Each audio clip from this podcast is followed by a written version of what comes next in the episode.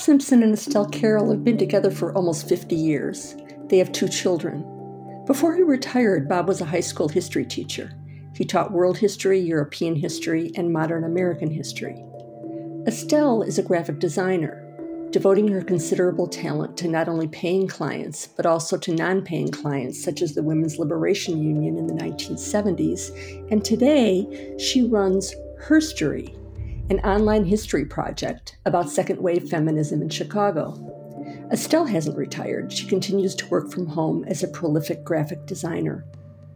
For decades, in addition to their formal employment, Bob and Estelle also spent hours each week combining their talents to produce political cartoons.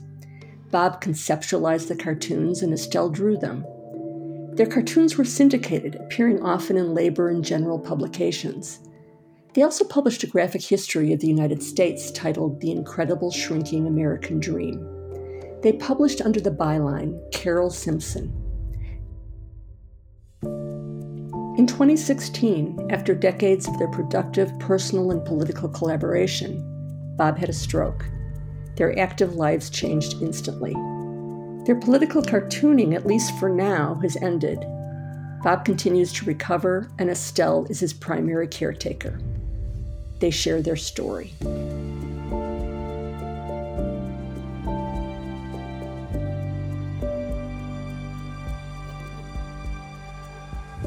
I actually don't remember the stroke. I was visiting Knoxville, Tennessee.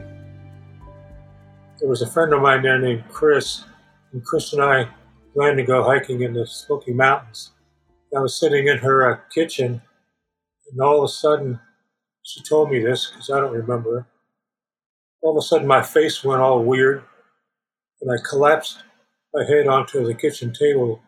And the next thing that I remember after just sitting there talking with her was waking up on her kitchen floor with four or five people in white uniforms who were obviously medical people. Then I that immediately, all peering down at me and talking to each other. I heard the word stroke. I said, Oh no, I'm having a stroke.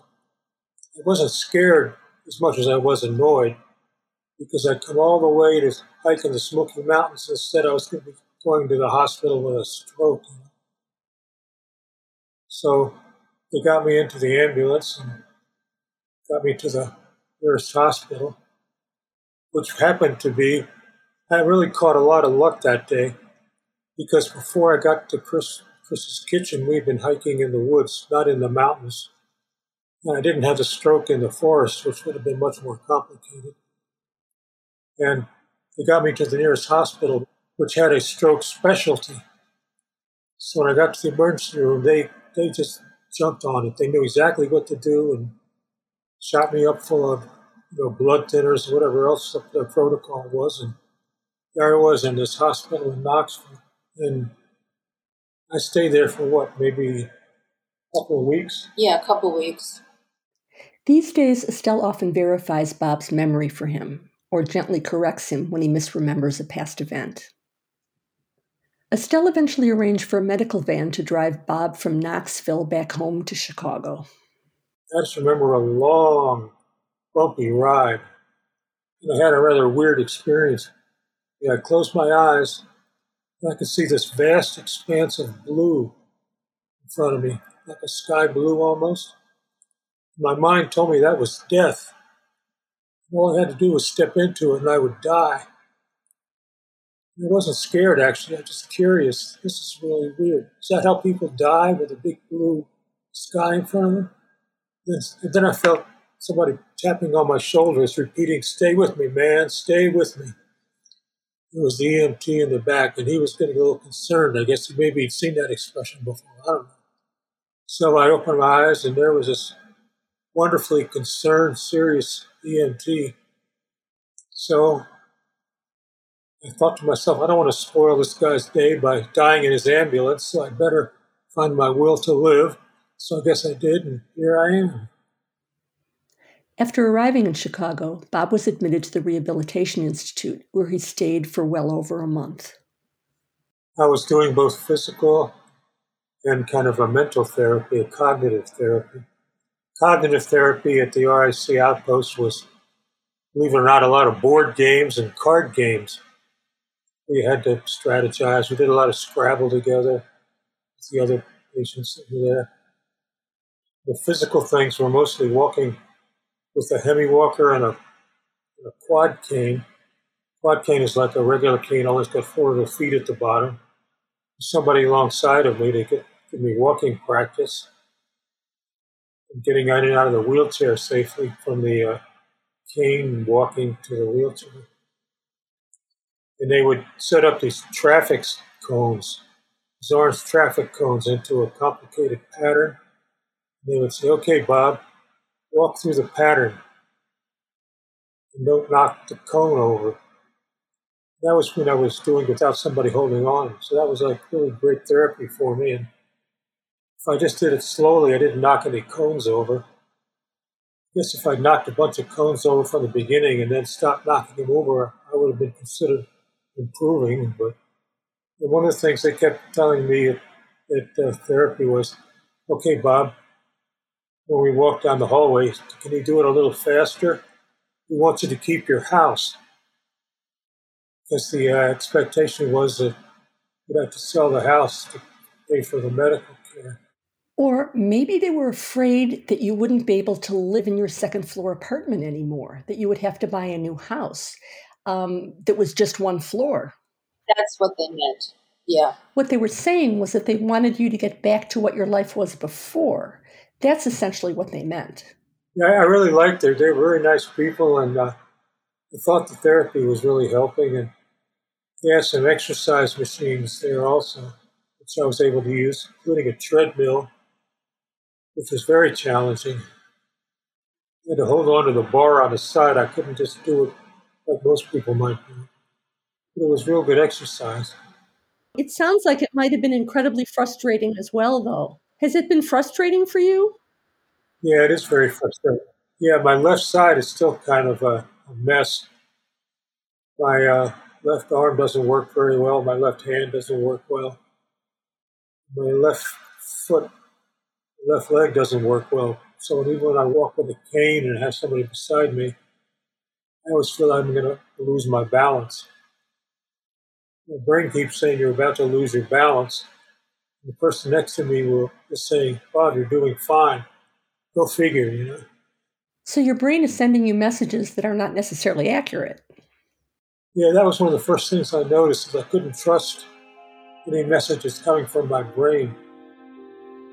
Sometimes they'd be right and sometimes they'd be wrong. And I learned how to function in the wheelchair and how to get in and out of it safely. Did a lot of walking around with a cane or in a, in a hemi walker. Before the stroke, Bob had been photographing demonstrations for various activist groups in Chicago. He became a well known presence, and after his stroke, activists in Chicago soon heard that Bob was in the hospital. People started visiting me. I actually got a call from Karen Lewis, president of the Teachers Union, called me and said, Bob, do everything your therapists tell you to do, get your health back. That was like a real morale booster to get a call from Karen Lewis. She's probably the best known labor leader in Chicago.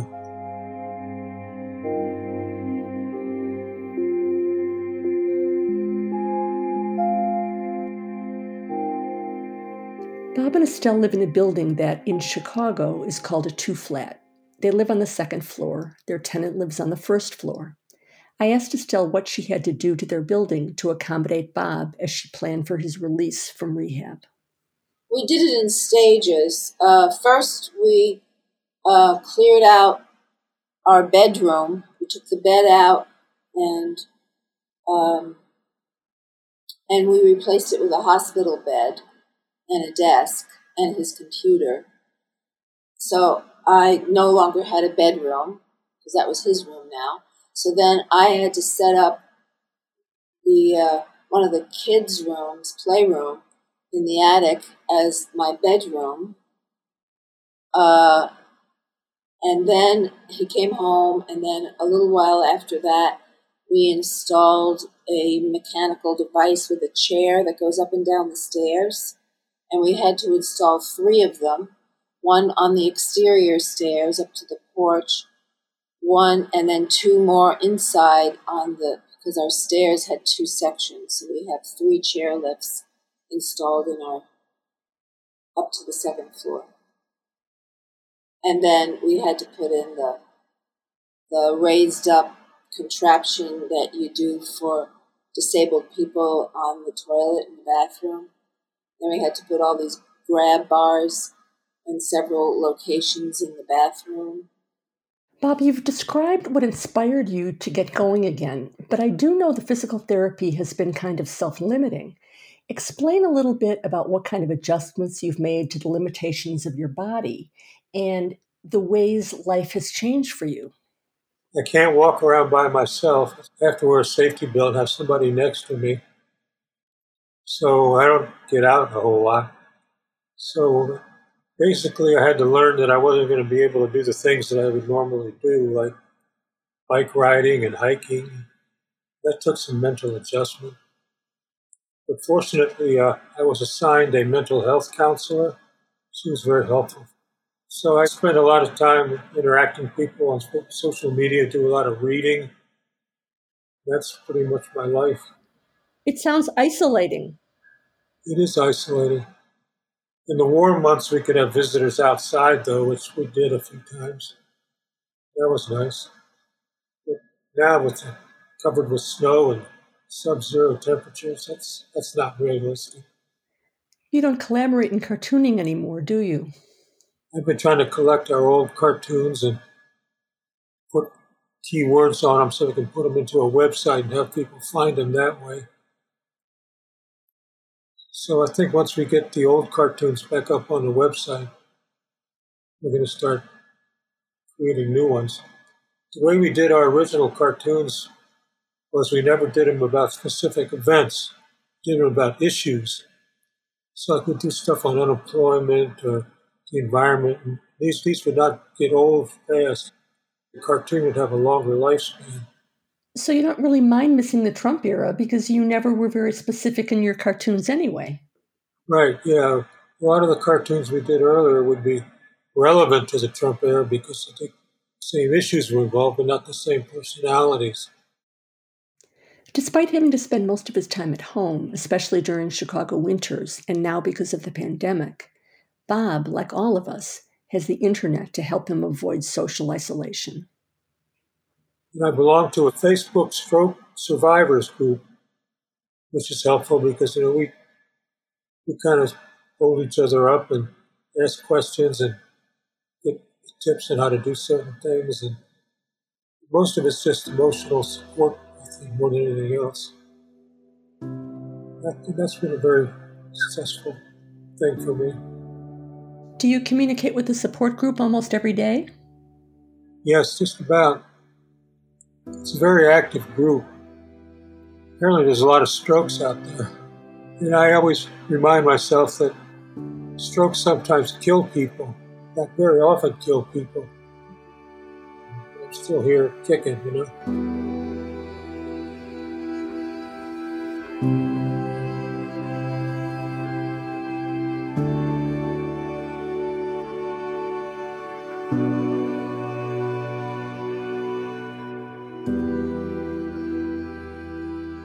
Asked Estelle to describe what her life has been like as Bob's primary caretaker. I've always been a multitasker and I've always had multiple projects, you know, constantly taking me from one to the other and back and forth. And I've always been, uh, you know, a rebel and I don't follow the authorities' instructions. So I have to constantly, I've always been researching and finding new methods. So, Estelle explains, figuring out how best to care for Bob became her latest new project among her usual string of projects. So, I researched the latest methods for various problems that stroke people have. I wouldn't listen to the doctors because they wanted to give him stuff that didn't work, uh, repeatedly didn't work. So, I just abandoned that. I get to read all of my uh, alternative medicine, holistic medicine uh, articles. And so I'm not burnt out at all. So you've really used this as an opportunity just to expand your knowledge. Yes, right. Especially my nutrition knowledge and my herbal remedy knowledge and my exercise knowledge. Bob, it sounds like you've come to look at the positive. You don't sit around feeling sorry for yourself. I try to make jokes about it, actually. Like my last Facebook status was Estelle just went out to shovel snow, but since wheelchairs don't have snow plows, I, I can't help her very much. He likes that joke. He, it's his latest joke. Or people will say, okay, let's roll. And I say, I'm all set, you know, let's roll, you know.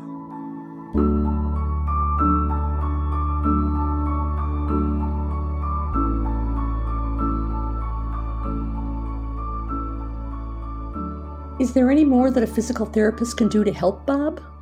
The main reason that he's been deteriorating over the four years is because Medicare wouldn't pay for the uh, physical therapy that actually was tremendously helping him. They just cut him off. And then uh, I tried to get friends to help him with the exercises that they had prescribed. They, they, the, the original set of, of therapists gave him a whole bunch of exercises that were pretty much impossible for him to do by himself. And then I hired a new set of therapists to give him exercises that he could do by himself because it's pretty, and and that the friends could help him with. Uh, but then the friends couldn't come to the house anymore because of COVID, so he's stuck mostly doing his exercises by himself, and he doesn't really do a really good job of it. And uh, and I can't spend like you know huge amount of time forcing him to do exercises that are tiring. Most of the problem is that he's just exhausted and tired all the time, and that's due to lack of physical activity. That's what happens to people who just lie in bed all day. How much physical therapy will Medicare pay for? After he came home, they paid for three months of intensive physical therapy at an outpatient clinic, which was amazingly wonderful, really, really, really helpful to him. That they paid for three months of that, maybe a little more, uh, and then they cut him off completely, and then uh, they wouldn't pay for any more, and then he deteriorated. The rules of Medicare are that you have to be constantly improving if they're going to spend more money on uh, therapy can't just maintain the level that you've reached. Bob's cognitive deficits since the stroke have been frustrating. He still remembers his many impressive talents and how he put them to good use. Well, before the stroke, I built websites and pretty good computer skills, and, I lost some cognitive. I know I did. Coming home, I had to relearn just most basic computer stuff, just operating the computer that's just building a website for crying out loud.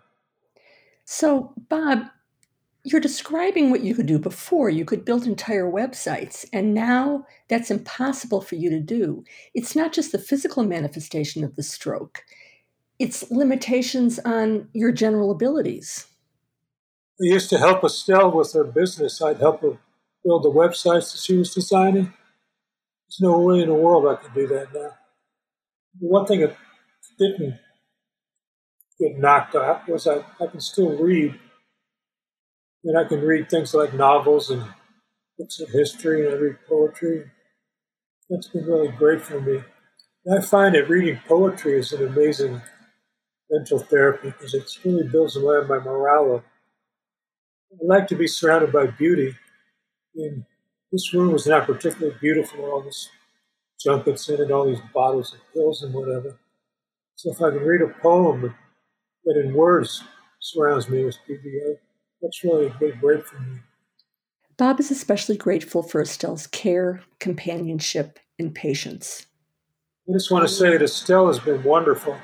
I, I often feel guilty because when she invited me to come to from, from Washington D.C. area to Chicago, this wasn't the life I was expecting for her, but it's the life we've got. So she's been wonderful and just so supportive and couldn't ask for a better caregiver.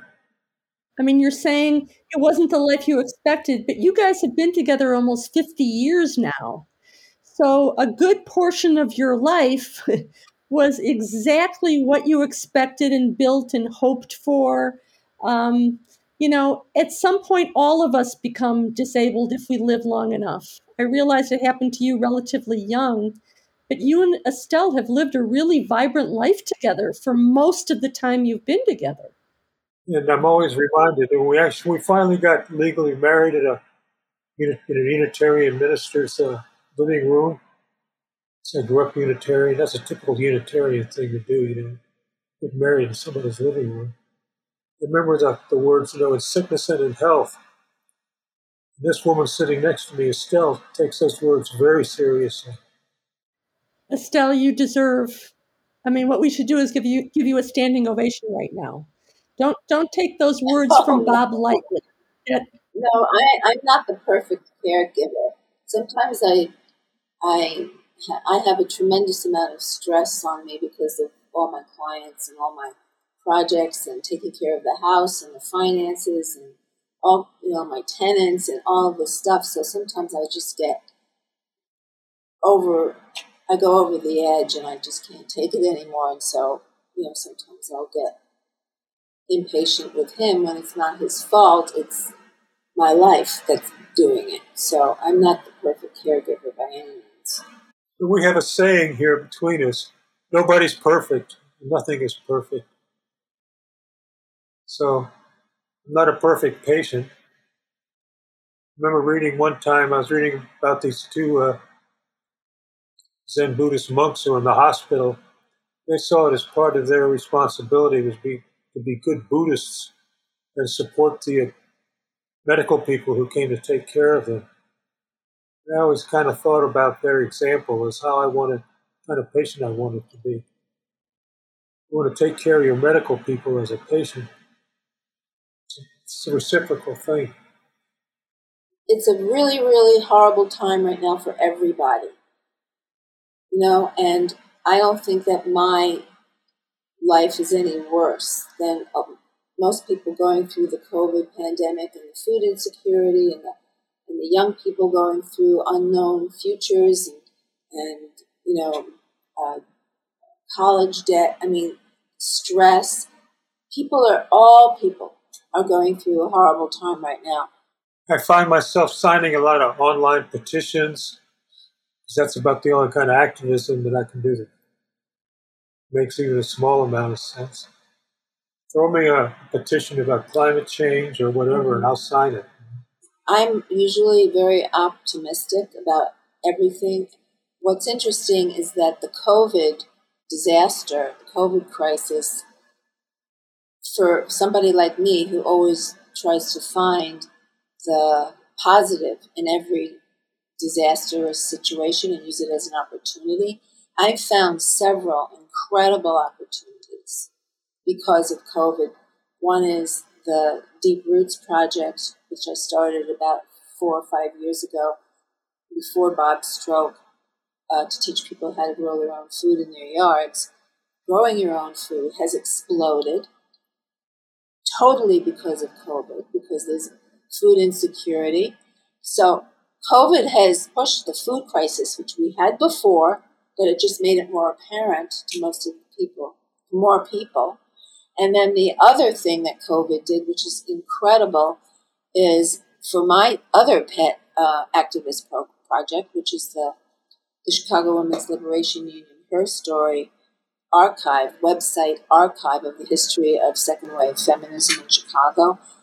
But now, since COVID, the amount number of people who are excited about feminism is even more exaggerated and exploding than ever before, not just because of the Me Too movement, but because so many more women are losing their, their jobs than men, and they're forced to stay home, and they have to stay home with kids who can't go to school, and they have then they do most of the the kid taking care of, and the kids are you know it's just really oppressive to a lot of women now. So the, the feminist movement is also getting new fire and energy. So there's always an opportunity behind every crisis. While Bob's stroke did change life as Bob and Estelle knew it, Their strong relationship, built over the many decades they've lived and worked together and supported each other, has made the adjustment easier. And Bob remains hopeful that his physical skills and mental acuity will continue to improve. But as Estelle noted, if we had a healthcare system that was more continually attentive to the needs of stroke survivors, then patients, their families, and society would benefit immeasurably. Lifespan is a production of WOUB Public Media. I'm Jackie Wolf, professor of social medicine at Ohio University and the executive producer and host of Lifespan. Adam Rich is our producer, audio engineer, and audio editor. Join us next month when we discuss the crucial role that medical translators can play in the healthcare system.